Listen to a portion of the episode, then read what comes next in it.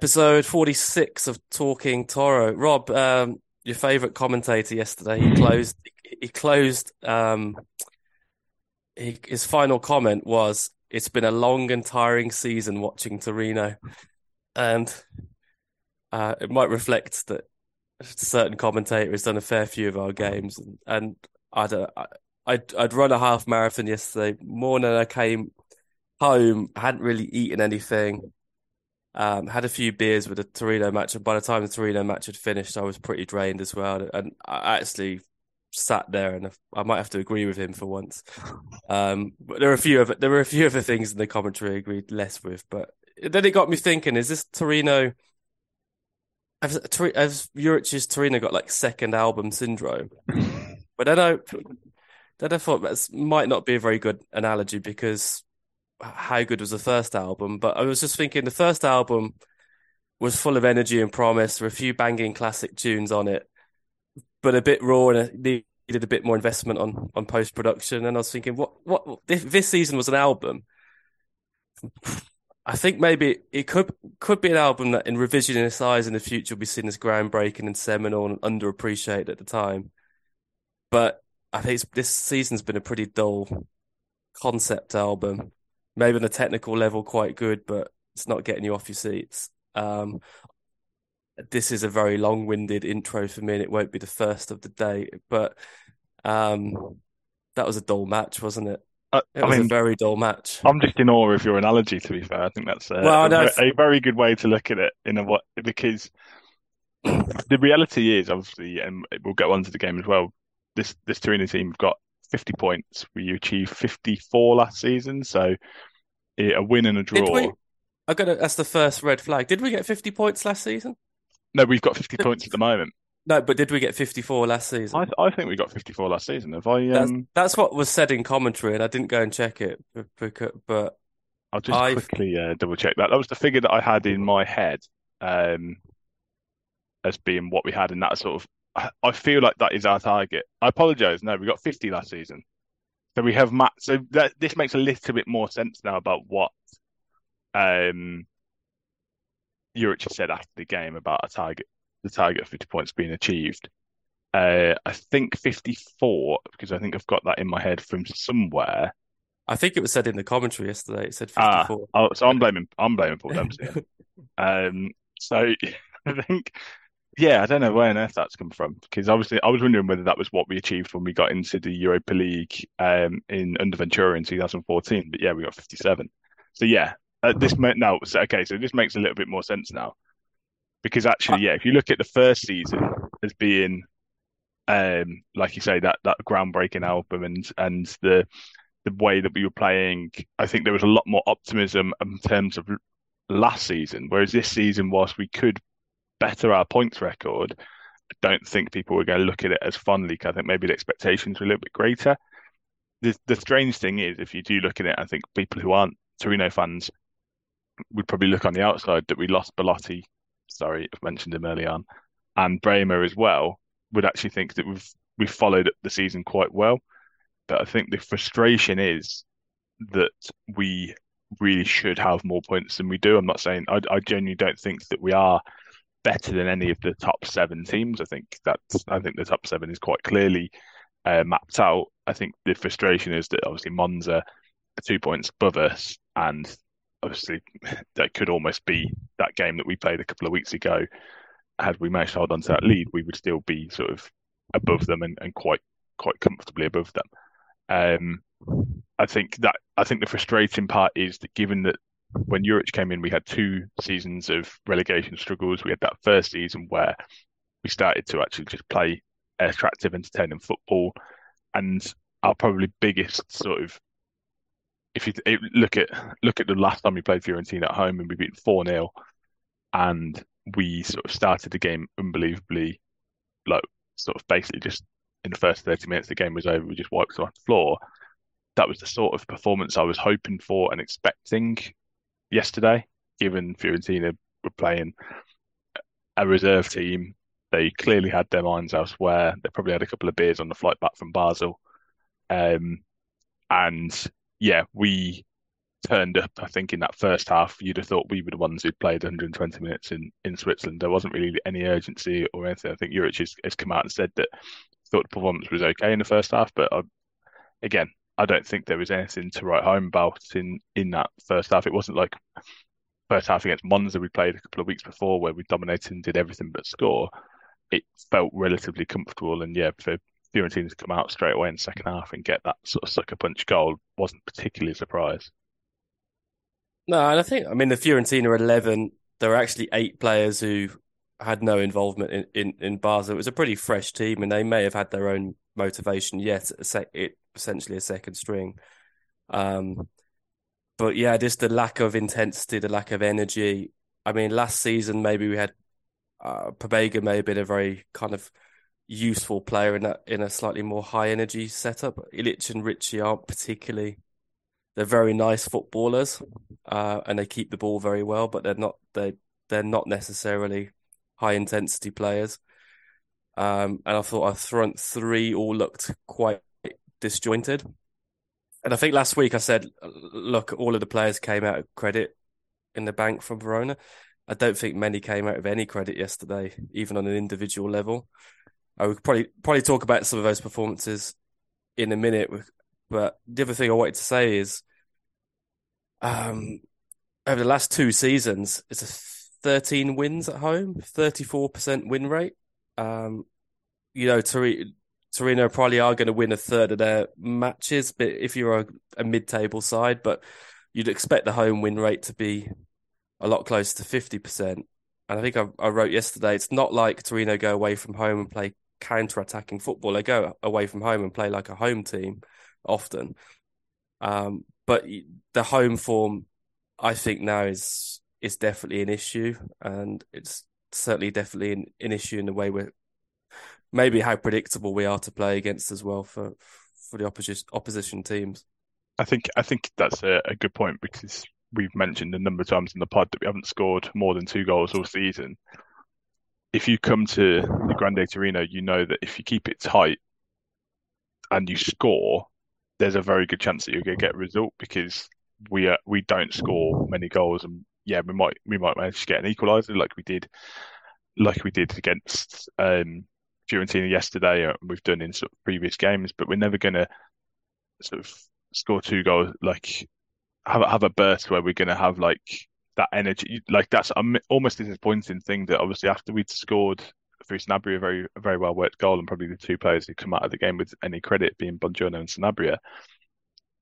There was again no urgency, which I think in the last in in Juric's first season there did seem to be a little bit more that we could just have a spell where we'd score two or three goals in a in a quick succession, and like people couldn't cope with us. I mentioned again that Fiorentina game with the four goals. Uh, I think Salernitana. I think there was another game last season where we scored and like goals in quite quite quick succession, where like it was almost like the, the, the defense or the opposition just didn't have any time to recover, and before they knew it, they were they were two 0 two 0 three 0 down. Um, and I don't know I don't know what the solution is. I think I think wide areas is probably somewhere we should probably look at improving in the summer because if you look at what Juricic did with his Verona team, he was getting a lot of goals and a lot of impact from his his wing backs. And again, it's not even that they don't. Uh, think it's a combination that they don't really get into goal scoring areas. Sometimes you'll get a.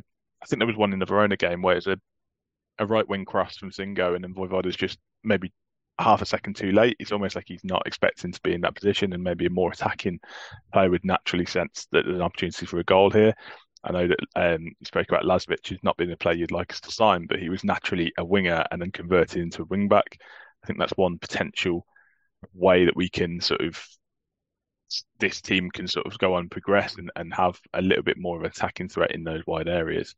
Um, but I do I like I'm still not 100% convinced that Juric sees this as a, a long term project. Feel like a decision probably needs to be made this summer about whether he's going to extend his contract because I think one of our frustrations in this season has been a lack of urgency and a lack of um, coming out and saying what our goal is, what our target is, and and I don't really think Juric is properly sort of said, "Oh, we really want to be eighth because if if there's a chance of European football, we want to be there." And I think if he continues next season in his last year of his contract with no sort of guarantee of being here any further, I think that's only going to get worse because I think that sort of opens up that potential that he isn't going to be, um, he isn't going to be here. So is he going to be that sort of bothered about some of these games at the end, towards the end of the season, where are we going to be able to progress to the next level? Yeah, I mean, I'm a bit tired of the whole eight. Uh, I've, we said last week, eighth is quite important for Coppa Italia rankings next season. It's it's good for morale, um, but I think it's a bit it's a bit tin pot really to expect eighth to get us into Europe. It's for, only for, for the third for the third time capitalising on somebody else's misfortune. Yeah, and I just don't think you know. I think we should be looking at seventh next year and a decent run in in the Coppa Italia. In another season, this kind of yeah slight caveat on on on eighth wouldn't wouldn't be there. I mean, Juric is very good. At, he's quite he's quite clever at telling people what a good job he's doing. Um, I don't often see a lot of mea culpa in his uh, in in his press conferences. And there was one that one bit of the game I enjoyed yesterday. I don't know if I don't know if you noticed it, but it was about 25 minutes in when Mandragora he booted a few over the bar, but the first one he booted over the bar.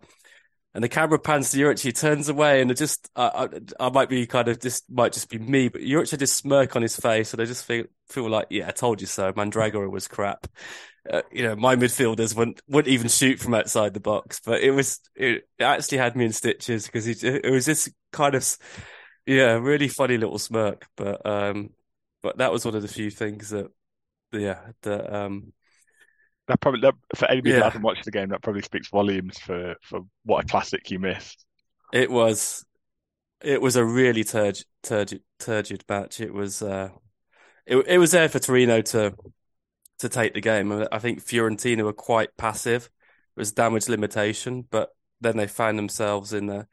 I mean, I hadn't even realised Jovic had come on at half time. Um, I hadn't even realised Brekalo had come on at one point as well. It was just they kept throwing these players on the pitch unannounced. That, I mean, at least at least you knew that Brekalo was on the pitch because yeah, you could hear hear the fans well, booing him. Well, that's the other thing was slightly disappointed. Is I thought the crowd was quite vocal. Uh, but it seems to be one of the poorer attendances of the season, which I found strange. I mean, Fiorentina bought a few, but that whole kind of, the the Prima the, the Primavera seemed to be um, quite sparsely populated, and it is very often they put um, there's a ticket initiatives in there with with youth groups and children and stuff. But uh, yeah, there seems to be a good noise, but I thought it yeah I thought it might be one of the the kind of bigger home home gates, but um, you can yeah, always I, you can always tell when they're struggling to um, sell tickets because you'll find on sort of Instagram and Twitter and stuff you'll get videos of players sort of telling everybody to come to the stadium. And I, noticed a couple from Buongiorno in the week, so maybe they did worry. I think they also I think they've done a ticket initiative where they've done the Fiorentina and Inter games as a, a package where you can go to them both for probably a reduced price, but nobody knows when that Inter game is being played yet um, which again I know is is part and parcel of, of how things work in Italy in terms of they try and sort of leave that last game so that it can be grouped together and and for for the fixtures that matter, which ultimately is likely going to be the Champions League. But yeah, that doesn't help attendances when you don't know what time. When it's only the game's two weeks away and people don't know when it's going to be, they don't know whether they're available. So are they going to commit to buying two tickets if they might not be able to make the second game? Yeah, agreed. Um, but I think just looking back at some of the individual performances, I think there's probably been a poll for worst cameo performance of the season. I, th- uh, I think Yann Karamoh at Bologna, which was way more than a cameo, but he did come off as some. You could you could actually put Pietro Pellegrini's ten seconds in Bologna in there as well. And then you had um, Andrew Gravillon at Lazio, and then I've got. I, th- I think that I think that's number one.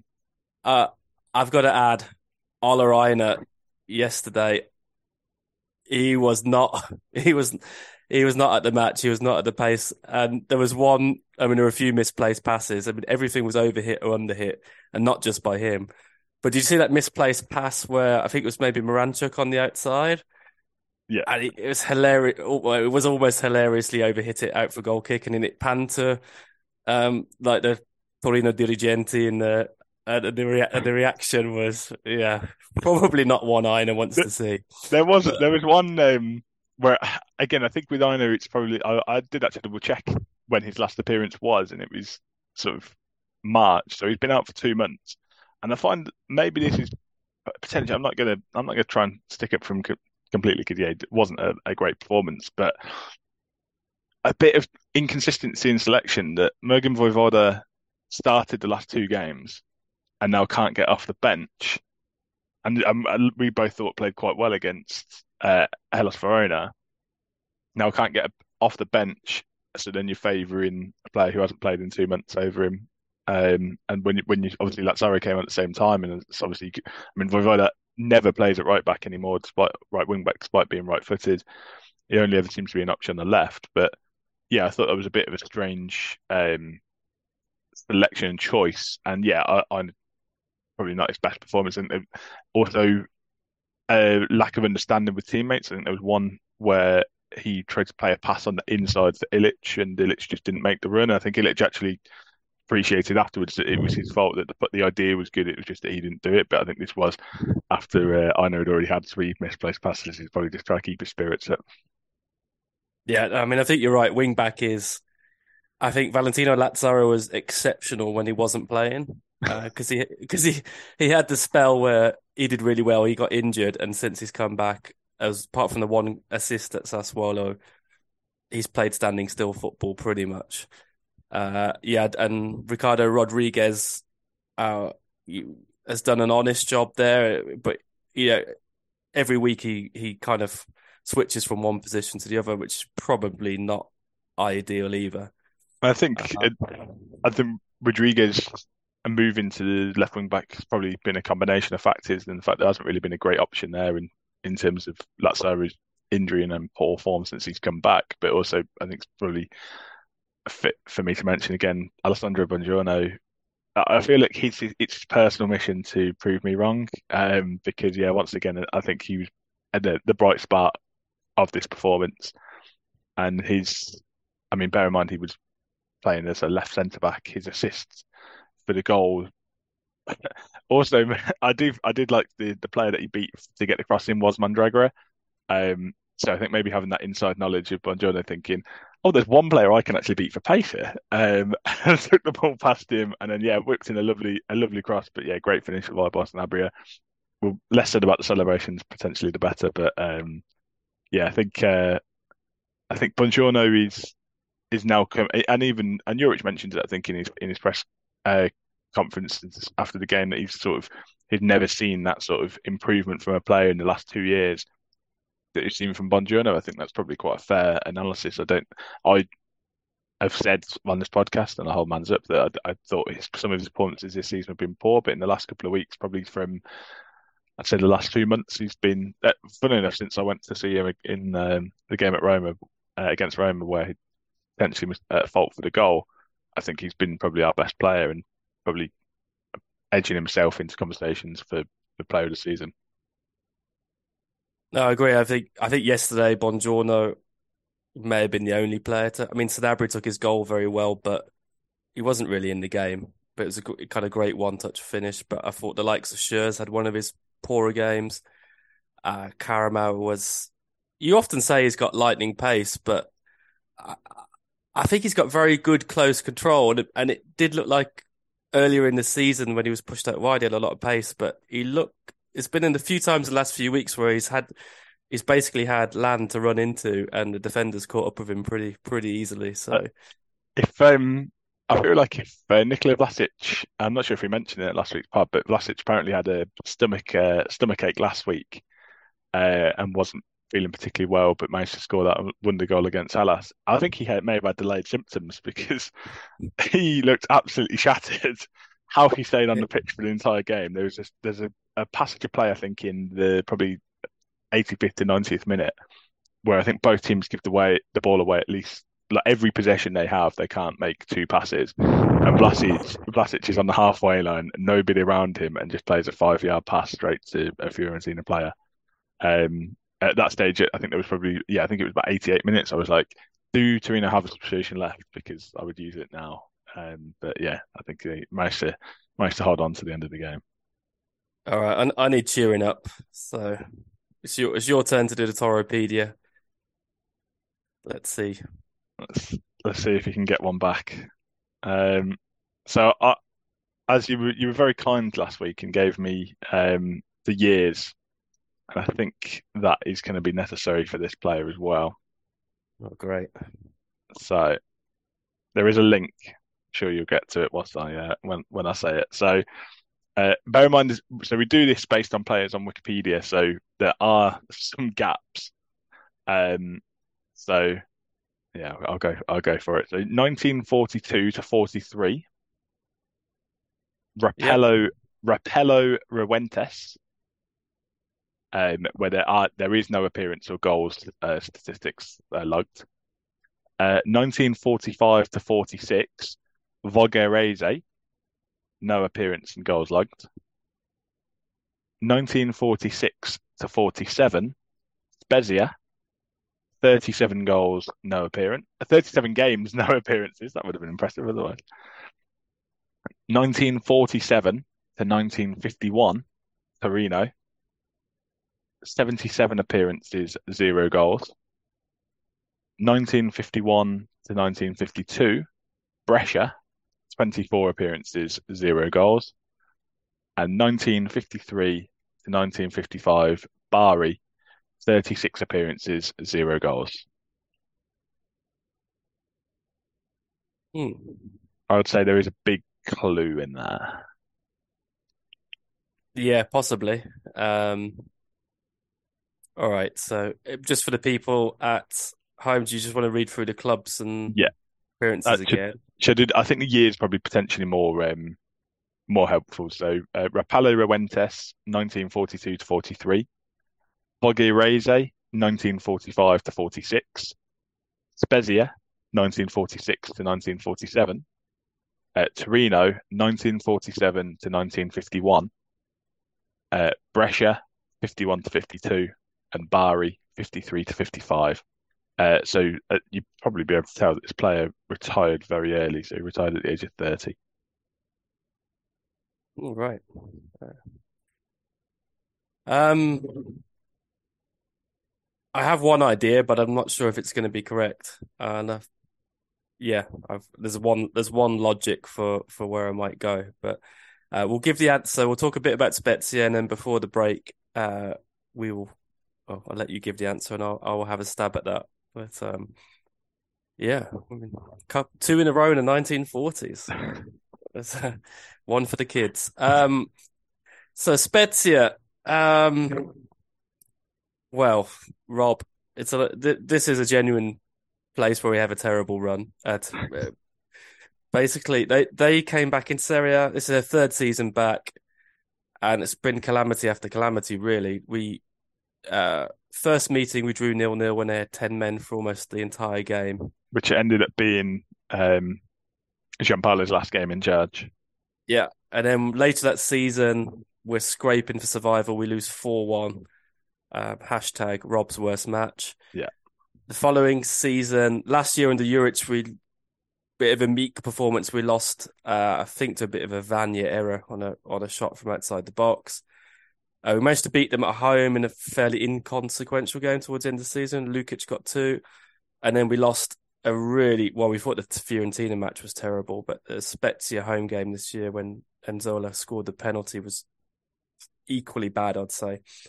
And then okay, what's the historical record? Well, historical record is there's not much of it because before that, the last time we met was 1944, the wartime championship, lost, and then we went there twice in the 1920s, and lost. So I think by my reckoning, every time we've been to Spezia, we've lost, and you want them to stay up over Verona where we have a great record. Weirdo. I just, I just, I just like um, different areas of um, Italy being represented. Well, Ge- well Genoa, Genoa coming back up. You don't, you don't, you yeah, don't need more. You don't need more than one team from Liguria. Come on. Well, it's, it's, well, anybody who's been to Cinque Terre would admit it's a very nice place. But yeah, I, I, I don't want them to stay up at the expense of um, Torino. I just, oh, it's Torino winning there on on Saturday. I just feel that they add a little bit more potentially well, I mean that seems a little bit harsh, you know. I've had less Verona fans um, on my back, so yeah, maybe I won't say that. But I, I yeah, I, if if you if you gave me who which of those two teams would I prefer? Do I prefer? I'd, I'd go for Spezia, despite well, Lecce, terrible record there. Lecce could still go down as well. So yeah, that's, that's another lovely part of the world. I, I mean, and and again, I, I Verona's not. I, I quite enjoy Verona as well, but it's probably one of the Italian cities because sometimes I fly back from Verona. It's probably the Italian cities I've been to most, so maybe it's a bit of a recency bias in terms of uh, my love for Spezia and uh, and Lecce. But it's uh, yeah, I think I, I Spezia just staying back in football. They had a game against Lecce at the weekend where didn't see any of the game, but it ended nil nil, and I feel it may have been one of those classic Italian. Oh, nil nil would be quite good for both of us results, and, and that's what we got. Um, they've been in pretty terrible form, despite a 2 win against AC Milan, who were sort of in the middle of those their Champions League semi-finals. So it will be interesting to see what sort of Spezia team, what sort of Spezia performance comes up. But if you look at it's, it's very similar, I think, to the to the Verona game. You would expect a team fighting for their lives to putting it at home, putting in with a sort of thinking that this has been a really realistic opportunity to win a game. But again, I think there is the potential there that Torino do just turn up and, and given their good away away form, have probably got the attributes to really hurt a side who are going for it. And yeah, I think uh, obviously we're disappointed with the Fiorentina game, but I still think that seven points from well, I think we probably do need to win both of these games now um, to to get into eighth, which again we've said is, is important for the Coppa Italia and potentially for uh, European football should anything happen. But I think that this game is probably a little bit more winnable. I feel more confident now because we didn't beat Fiorentina. And I know this sounds strange, but Torino just don't win three games in a row. It, we've we've talked about it before. It's just not something that happens. I think maybe a bit given that disappointing performance, there'll be a little bit more optimism and sort of motivation this, to do well and, and end the season on a high. This would be four away wins in a row, though. And it, and the three the, the, previous, remember that. The previous three had been one 0 and I think the commentator last week said they were it's the first time since the 1950s three they won three away games in a row without conceding a goal. Yeah. So yeah, away from home we're in good form. I expect, and, and, I'm, and sorry to to get over you as well, but our our form actually goes better than that. That obviously we there was we've won four of the last five, so we beat Lecce and then we we drew one one in Sassuolo where there was a good performance as well. So we've actually put in since the derby our last five away games have all been quite promising, um, with four wins and a draw. So it is it is a weird way that we do seem to be more comfortable playing uh, away from home currently. Yeah, I think this. I think the Fiorentina game. I'm worried it's going to take a little bit of the sting out of us and a little bit of the kind of motivation and energy. Um, Spezia, I expect. I I don't know who they've got in the final game. I, th- I think I remember looking at both Spezia and Verona got quite difficult matches around 38. I think Verona might go to Milan, possibly. Yeah, Spe- Spezia go to Roma. Yeah, so I mean, Roma have got European final. They may be out of the Champions League running, but um, they'll they'll be looking Spezia basically to to win this match. Um, and, just... and Ver- Verona are home to Empoli um, this weekend as well, so you would feel that. Bear in mind, Empoli lost to Sampdoria. Uh, oh they no, drew, they didn't. They, they drew. Apologies. Yeah. Apologies, well, I, missed, they, that, I missed, missed that 93rd minute equaliser. They, they did their best to, to, to lose to Sampdoria. Um, yeah, uh, I, I, am not very confident about about Saturday. I think it's, I think they can be quite an awkward team, um, and it might be Torino might be able to play on their kind of the, the nervousness and um, play, actually play a little bit more on the break, perhaps. But I um, I think this might be one 0 to Spezia. Um, and I don't, I personally don't see it. We couldn't get anything like Fiorentina were a friendly team between two cup finals. They come with a second string eleven, and then we're thinking we might be Inter on the final get final day, who may. I think there'll be something in it for Inter in the final day, even if it's even if it's position of of kind of Champions League place. So I'm not confident. I think Inter the game might be a bit like the Roma game, final game of last season, where we actually get turned over a bit. So, I th- yeah, I think I think it probably would depend on whether 50, if in, 50, 50 points it is again. It, I think I think if Inter have um, cemented top four, then I don't think they'll be too worried about whether they finish third or fourth. But bear in mind that Juventus could potentially be one of those teams who finish above them, and then should should True, what happens happens, they, they, they move up anyway. Um, I mean, I think they played a relatively. Uh, I saw the Gagliardini started and got sent off against Napoli, so I think they will play a relatively uh, rotated team. It's a diff- it's a it's a strange one in terms of mindset because obviously players who started for Fiorentina on Sunday, you sort of know probably not in the in the manager's mind for playing in the cup final, but then is this your last opportunity to sort of change their mind? I think with Inter, probably their starting eleven's a little bit more settled as well. So players again, if they didn't have anything riding on that game and, the, and they do play a second string, I don't think they're thinking, "Oh, a great performance here is going to put me in my line for the Champions League final." They're thinking, "Dear God, I don't want to get injured because we've got a Champions League final. I might be on the bench for." Um, so yeah, I think I, I am still optimistic that if we could beat Spezia, and I will go for it. i am going to go for another one 0 Torino away victory. Um, that yeah, if we if we, I, think if we went into that game knowing that a victory would would see us finish in eighth against a team who potentially have got nothing to play for, then yeah, I think it would be a, a, better end to the season than just sort of a, a drab, sort of like say what happened last season, where we sort of got. We, I don't think we've been beaten by more than one goal all season, and then um, Jose Mourinho's high high scoring Roma came to town. All right, before we um, before we wrap up, Toropedia. Toropedia, you get All right, my my logic. Yeah, I've only got one guess. I mean, on one hand, it, the stats are a bit goalkeeper esque, like no goals. But the only player, I mean, there's just a 47 to 51 at Torino that stands out, and maybe I'm not thinking clearly enough about it. But the only survivor I remember of Superga was Sandro uh, Sauro Tomà, I think, um, who wasn't on the flight. So that's my guess. That is correct. I, I thought I wasn't. I wasn't sure how whether this was difficult or, or not. I thought there was there was enough in there for the for the sort of uh, time frame, and then obviously, yeah, that forty-seven to fifty-one sort of discounts anybody anybody else in, in the Grande Three in the team, unfortunately. Uh, and yeah, I'll be honest, I wanted to try and find a link between Torino and Spezia, and I didn't realise that that Toma, who I'm not sure if somebody who we've mentioned before in the pod might be might be somebody to talk about on a different day, but yeah, very difficult. Um, that he obviously was a teammate of, of Grande Torino and, and then had to sort of carry on playing for the club whilst um whilst yeah unfortunately teammates had perished so yeah I didn't realise that he was born in Spezia and was an ex Spezia player uh, the only other player who I was tempted to use was um Emmanuel Gyasi but I don't think he ever actually made an appearance for Torino. No. Uh, but yeah sometimes captains uh, Spezia. Yeah he always enjoys doing well against Torino I think. But um all right we've got a guest this week, Rob. Um, and we're going to talk a little bit about following Torino back in the early 90s. Um, we're going to introduce this guest with a bit of a random clip um, from the world of cycling.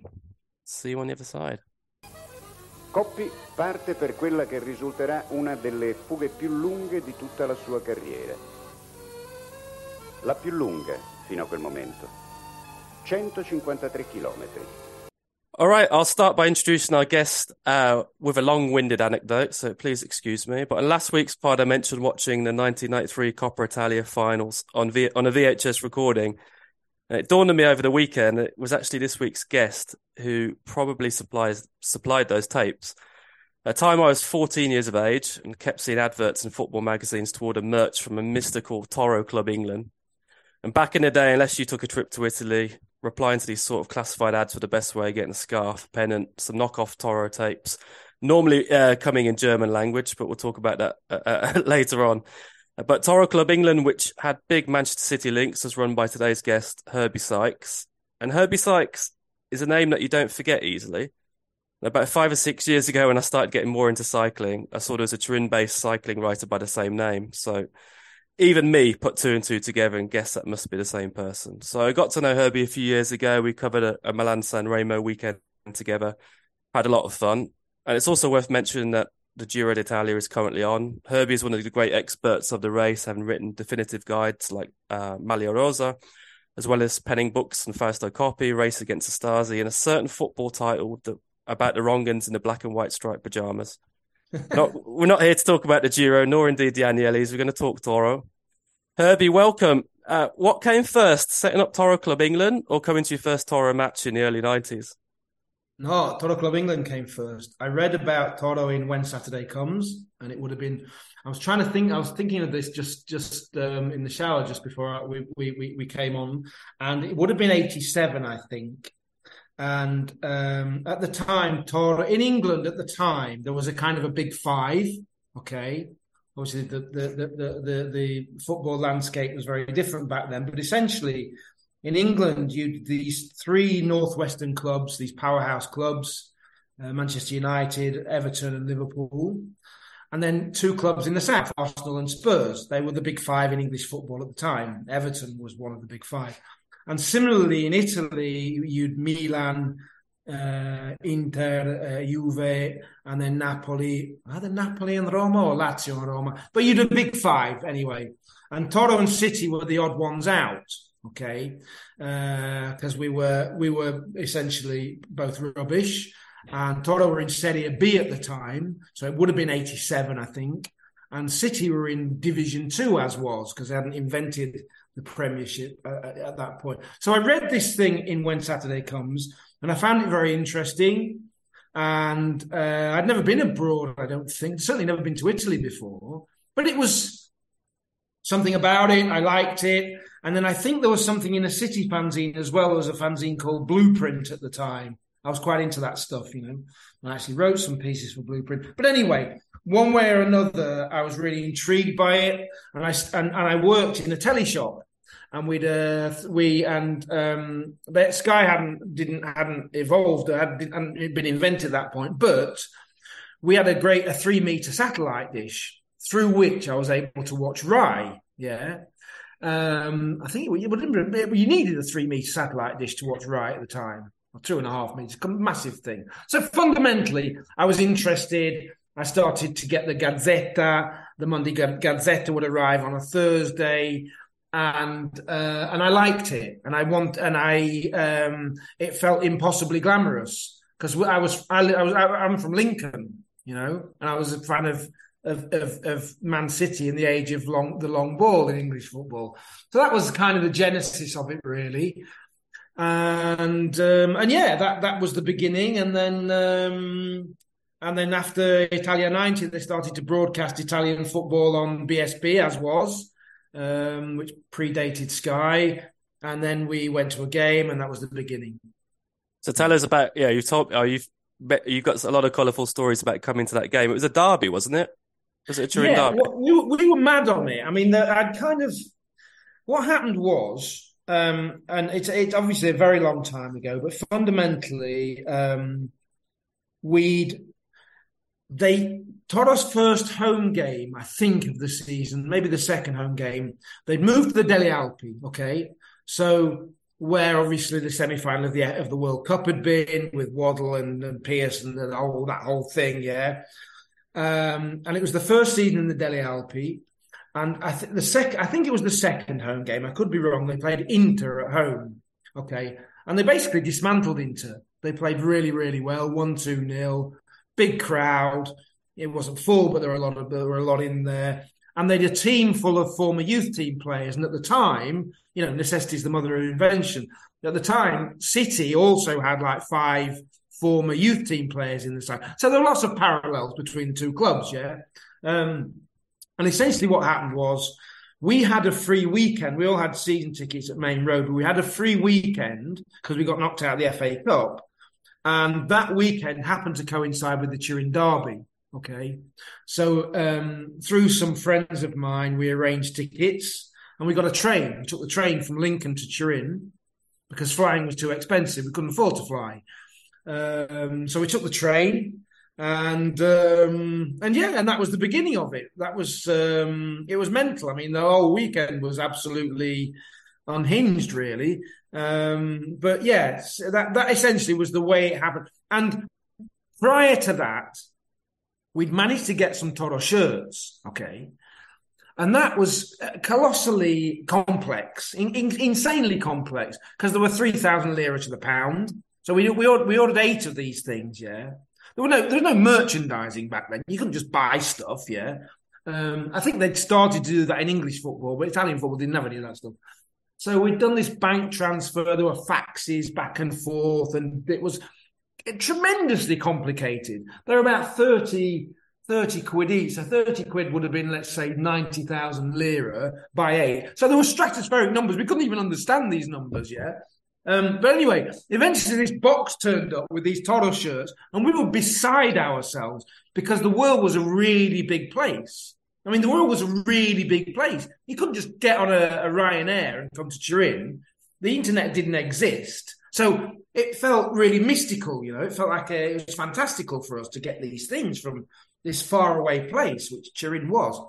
Um, but yeah, essentially that's the way it started. We couldn't afford to fly, so we got the train, uh, Lincoln to King's Cross, King's Cross to Paris, got the overnight sleeper to Turin, and that was the beginning of it. Yeah.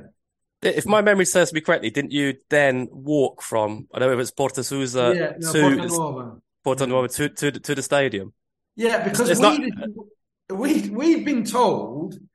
I had these friends that, Cal- that were Calabrese, you know, but they they were born in they were of Calabrese extraction, but they were born in Lincolnshire. Okay, so they had a bit of Italian. I had no Italian. I mean, nothing.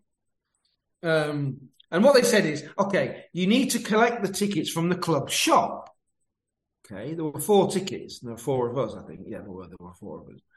So we just assumed, given that we only knew we only knew English football, that the club shop would be at the ground. Yeah. So and we we knew the name of the ground. That's all we knew was the name of the ground. We didn't know shit. We didn't know anything. right? We didn't have we didn't have a word of Italian between us. Really, maybe something. So anyway, we we tra- we'd um, been on the train through the night. We arrive at Porta Nuova. I think it would have been about six in the morning or very early in the morning anyway, before anything was open. Okay. And we assumed, okay, because again, we don't we, we we only knew English football, we assumed that the ground would be somewhere kind of in in Turin. Probably in the centre of Turin. We're as thick as mints. um so we just kind of asked somebody, Stadio delle Alpi or whatever we did, and we just kept walking. And anybody that knows the, the, the geography of Torino will know that the, the, the delle Alpi is at Venaria, which is is right. I mean, it's literally it's hundred meters from the city limits. It's under So the Alps, just- yeah, literally. Yeah, so we just walked and walked and walked and walked. We kept on walking, kept on going. And funnily enough, the thing happened, right? Um, because it was a big adventure. For us, it was a really big adventure. I'd got this suitcase that was like an antique suitcase. My missus was into antiques. And I've got this antique suitcase, which was all polished up and in, it's a nonsense. You need a sports. Anyway, the handle broke, right? So I'm caught in this thing, this suitcase, like in my hands. Does it got no handle? And I'm walking, and I walked all the way to Venaria, to the Delle Alpi with this bloody thing.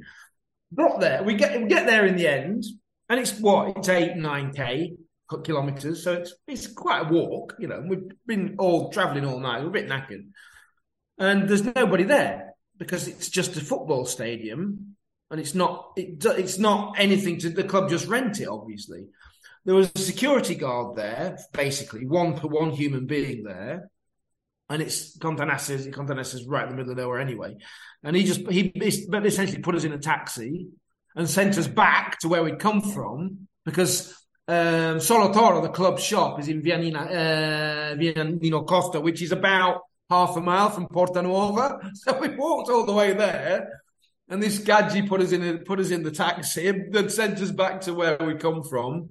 And then eventually we, um, yeah, eventually we, we we found our way to the club shop, and um, and it was quite an event because um, they weren't used to Toro fans. I mean, Juve had a, a big um, fan base all over Europe, obviously, because Juve was Juve.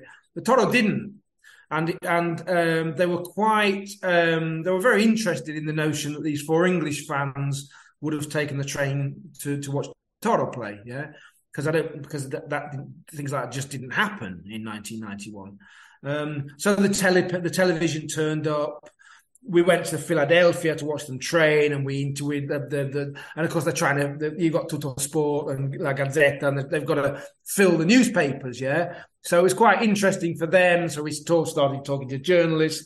So in one one way or another, we were like mini celebrities for twenty four hours, yeah. And um, and then of course Toro won the derby, so so it's perfect. I mean, the whole weekend was just perfect.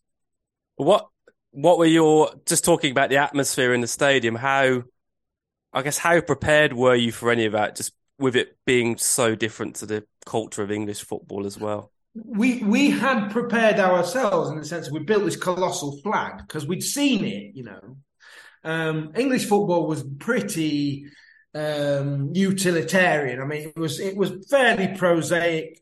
The football itself was technically was you know, it was fairly primitive. But obviously, Italian football is, is as much about spectacular as the game itself. It's you know, there's a whole stuff around it. The the the, the fans are organised. There was lots of theatre. So we'd made a big flag. Okay, In fact, we'd made it the week preceding the game. We decided to do it, and it had the the City Man City crest on it, and the Toro Bull, the Toro Club England on it, and of course that kind of thing was a bit of a novelty. And um, so so we were prepared in that in the sense that we kind of had prepared ourselves. What happened was we, we, we so we had this flag that we'd built, and then um, we um, we were staying in a a kind of a two star hotel or a, a, cheap hotel that somebody had found us in in Piazza San Carlo, okay, which at the time was a car park. Obviously, Piazza San Carlo now is this magnificent, uh, splendid thing, baroque this, and it's it's it's one of the one of the jewels of, of Torinese architecture. At the time, it was a car park, so we were staying there, and on the Saturday night, we hung our flag over the balcony of the hotel. Yeah, because we, you know, we thought we we wanted to show our flag off. We thought we were being clever. Uh, so we get up on the Sunday morning then, and there was like there were about two hundred people outside the hotel waiting for us. To obviously, it'd been in the newspaper. They'd seen it on the telly because obviously there were lots of cable channels talking about the derby and stuff, and we'd been interviewed for those. So um, we get up on the Sunday morning. We'd been out on the lash, obviously, and um, and there are loads of people beneath our hotel waiting for us, yeah. and they were cheering us and clapping us, and uh, obviously, so that was, you know, it was quite. And then, and then, and then we had to walk back to the stadium. So we walked, so we walked to the stadium again then because that was what you did on Derby Day, yeah. And Toro fans, because we were Toro were away from home, Juve were at home that day. So we walked uh, to the stadium again. Um, and we'd never experienced an atmosphere like it. We'd never known anything like that in a ground before you know, the thing was literally jumping, the ground was shaking beneath your feet. The whole choreography was just astonishing for us, as I say, because we weren't used to stuff. We'd never seen anything like that. And and how, how long did Toro Club England last for after that? Before you kind of all went your own separate ways, and it kind of lasted in the sense that it got bigger. I mean, at, at that point, wasn't it? it there were four. It were four. There were five of us. Yeah, it was just uh, me and my mates that went to City every week. Um, and then some guys we knew in Manchester started joining in and they started to come to Turin. And then um, it became a bit of a thing and it kind of outgrew the, the Man City thing a bit, yeah. Um, and I think at a certain point, I know when we went to Arsenal, were you at the Arsenal game? Did you go to Highbury that night?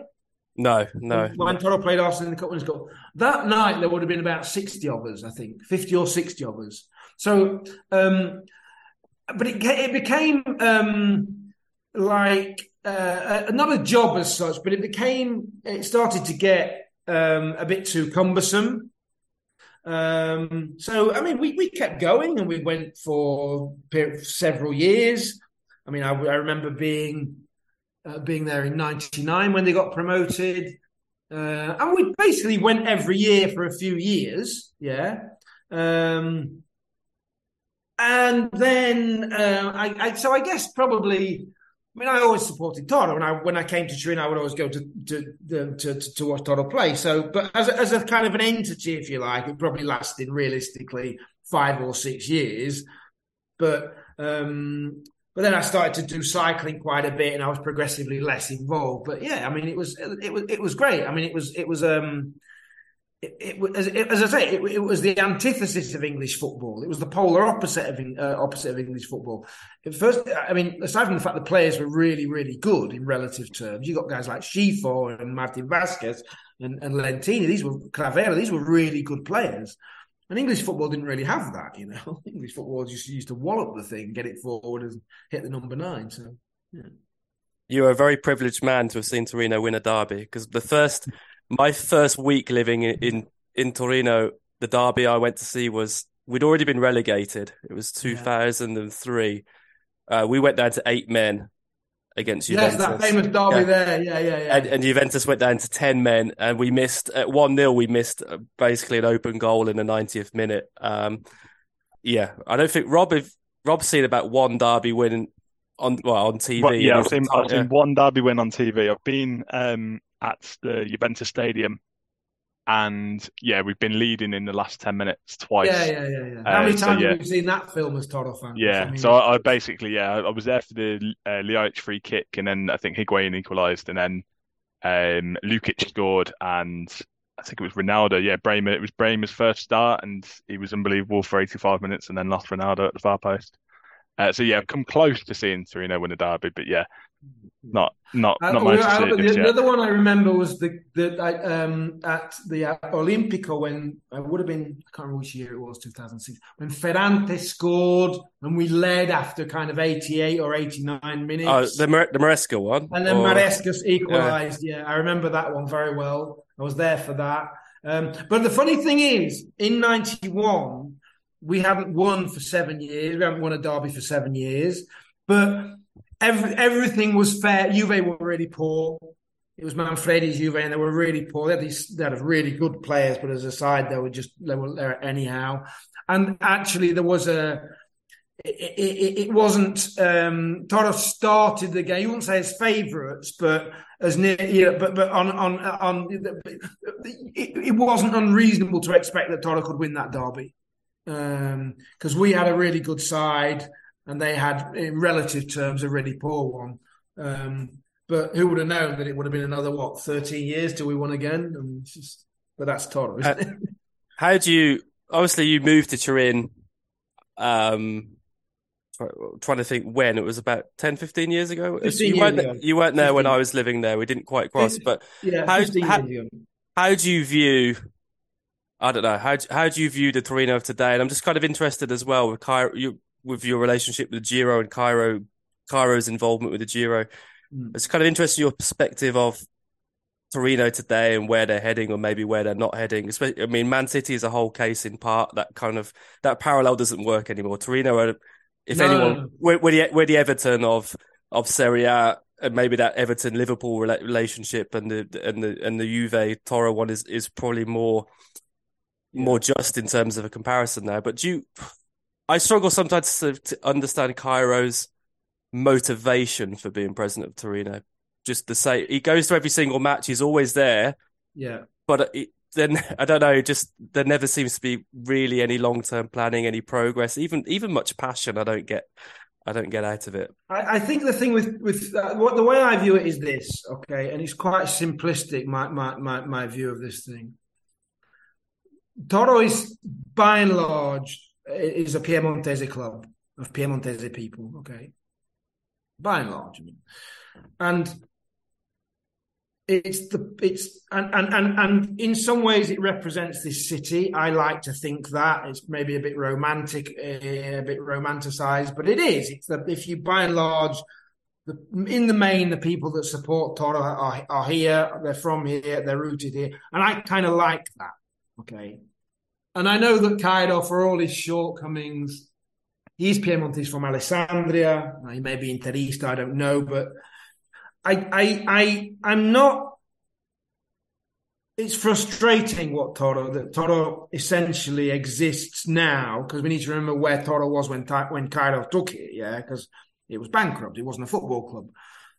It's frustrating. There is a kind of an inertia about this thing, you know, because we know that fundamentally we're going to be between at this point probably eighth and fifteenth in Serie A. That's where we are. That's who we are. Yeah, and so in that respect, yeah, you could say it, you could argue that it's, it, the whole thing is pointless because the disparity between them and us is colossal. There's an abyss between them and us, yeah, financially, in just about in, in, in just about every respect. That said, and you know that they're going to get sold. You know that you, you know you knew that Brent. You know they're going to go because that's the economy of Serie A. You know that that is going to go next. You knew that Lukic would go because they go. Anybody good that we get goes because that's football. But I don't. But the, the, the, but the I suppose the alternative to that is a kind of a boom and bust, bust football club. Yeah, is Borsano. The alternative is probably Borsano. And Borsano is fantastic, and Mondonico and Gigi Lentini and that thing, yeah. But we were 15 years paying for that. That took 15 years to wash through, yeah, more, 20 years, because that was spending money that, that, that Toro didn't have and couldn't generate. So, yeah, I I know exactly what you mean, and and, and of course everybody's kind of nothing ever happens. Here we go again. Um, but yeah, do you know what I mean? It's uh, it's a difficult one. I don't think I don't. It's difficult to like Cairo, but his husbandry of the football club actually is not that bad, in my opinion. Uh, you, I think you're definitely along the Rob lines there with uh, your reason your reason view, but yeah, I mean, but uh, by the same token, we all, I mean, we, football, that's what football you want. It makes you dream, doesn't it? But we, there's no point in, in us deluding ourselves that we've got the resources to play in the Champions League because we just haven't. Unless uh, somebody comes along, a benefactor comes along, okay, and and does a Newcastle or a Manchester City or whatever it is, and turns Toro into what Toro isn't, turns Toro into Juve or Milan or into which are brands, yeah, first and foremost, then we kind of are where we are. And I don't, I, don't, I, I like, I like, I kind of like Toro as is in some respects, yeah. Notwithstanding the fact that we're we're on the pitch, it's not great, but we, we, as a Toro fan, you kind of need to ask yourself who, who you want to be and what you want to be. Yeah, that's. I I'm also interested. Obviously, you did the book on, on Juve, and yeah. something Rob and I always say is the Torino history is ripe for um, a captive audience. I mean, you've got Superga, you've got the the whole story of Meroni, you've got the story of the pilot Superga being called Meroni, you've got the the you know, everything it, which yeah. happened with seventies, eighties, nineties. Is that why? And I guess why has that story? I know football fans are aware of Superga, but I guess could that make a captivating story on Netflix or or a series oh. and, and and told maybe as something we discussed on the pod recently, told in the kind of context of the Torino today. And is that yeah, God? Well, it's just I mean, it's an extraordinary thing, isn't it? Superga. The Grande Torino is an extraordinary thing. It's an, it's an extraordinary moment in Italian time. That whole thing uh, what they represented, who they were, this country on its knees, and the significance, their significance, certainly po- more so post war, I think. Um, yeah, I mean, it's just you couldn't make it up. Make is it, it is it something you've ever considered writing? I know you've written. I I write. Um, yeah, you kind of. I mean, yes, but um, it's work, Rob, as well for me, and so if they come to you and say we want a book about Juventus, um, they'll pay for that because there's an audience for that. Yeah, because Juventus is is is, is almost transcends football, um, and it's a very interesting thing to do. You Juve and Toro are the same. You know, uh, as a Toro fan, Juve is, is intrinsic to your identity as a Toro fan. It's part, whether we like it or not. Juve is part of who we are as Toro fans. Yeah, can't not be. And they and and and and, and so um, actually, I, there's one of the things I found really interesting about about writing a book about Juventus, which you'll say as a Toro fan, why would you write a book about Juventus?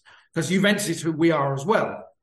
Um, yeah, I mean, it's an amazing story. The Toro story is um, and and and and obviously it's wrapped up in Juve as well. Is the story of this place? It's the story of this people and this country because Turin was, you know, the economic powerhouse of the 20th century, and the Torinese people, by by extension, were were, were the economic were the were the people that, that drove that. So, um, yeah, it's fascinating. It's, I mean, aside from the heartbreak of it all, it's uh, it's an amazing story, isn't it? You couldn't you, you couldn't make that up.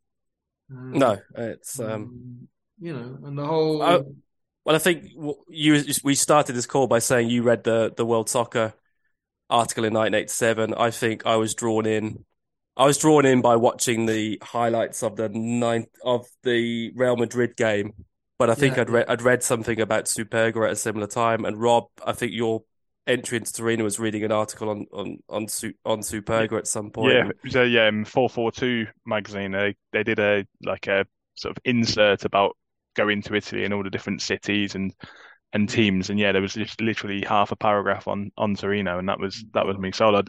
And like Peter says, people I'm still surprised at how few people here know about Superga. In in England, I think even so that was back in 2005. I'd never heard of the story of Superga. Really? I still find that your average football fan is probably not aware, and and that's probably a shame. I, I think the the story of Grande Torino needs to be told in whatever mechanism is probably is probably the, the main one of the day. Yeah, I think I think most football fans, if I'm honest, I could well be I could be wrong. Obviously, here and in this country, it's part of it, it, it's part of uh, I, I, it's wrapped up in identity, and it was such a seismic thing that you know anybody that has any interest in football in Italy knows the story. I, I think generally, though, if I'm honest, most football fans just live in the here and now, don't they? I mean, you, you support your team or not, um, and so whilst yeah, whilst there's a lot, I mean, certainly with the with with internet and stuff, with the sheer volume of sort of information that's available to us now, that that surprises me a bit. But most people just history is it happened a very long time ago, didn't it? I mean, it happened seventy years ago, so um, seventy four years ago. So yeah, um, but yeah, it, it, it is um, a great story, a, a, an amazing story. But how but how much it's going to resonate outside of I don't know, you know, the your hardcore football supporter. I don't know. Uh, I think with all of this, I mean, as, as, regards like making books and films about this stuff, there's an algorithm, Pete, where they say, okay, if we have a book about um, Paul Gascoigne or Juventus or Roberto Baggio, it's re- they can fairly, or a film about this, they can fairly easily identify a market there. Yeah. They say, okay, well, we know that if we've got a book with the Juventus, for example, they knew they would be able to sell it in a couple of other countries and it ought to sell quite well because they just bought Cristiano Ronaldo uh, and Juventus is a big iconic football club. Toro isn't. Toro is, is Turin's football club. So, you know. All right. I'm going to close, Herbie, with a few uh, short fire questions for you. Easy sure, ones. Brilliant. Okay, yeah. this came up. This came up last week. You got a choice: Torino to win uh, the Coppa Italia or the Conference League. If you had a choice, if we were in Fiorentina's position, Coppa Italia. Interesting. Um, whatever happened to the Toro Club England flag? I lost it in Rome at the Coppa Italia final. Got absolutely wow. got sociously drunk, drinking all night, uh, we we didn't have tickets until like ten minutes before the game because Bruno Pasquale Bruno promised us tickets. Yeah, went to the team hotel, and Bruno's there because Bruno Bruno and and Annoni really wanted to play in England. They were mad on the idea of playing in England because English football was right up their street. They were kind of fairly agricultural defenders to say the least. So anyway, we became quite friendly with Bruno, and Bruno says, "Yeah, I'll, I'll get you tickets, no problem. I'll get you tickets." So we go to the hotel.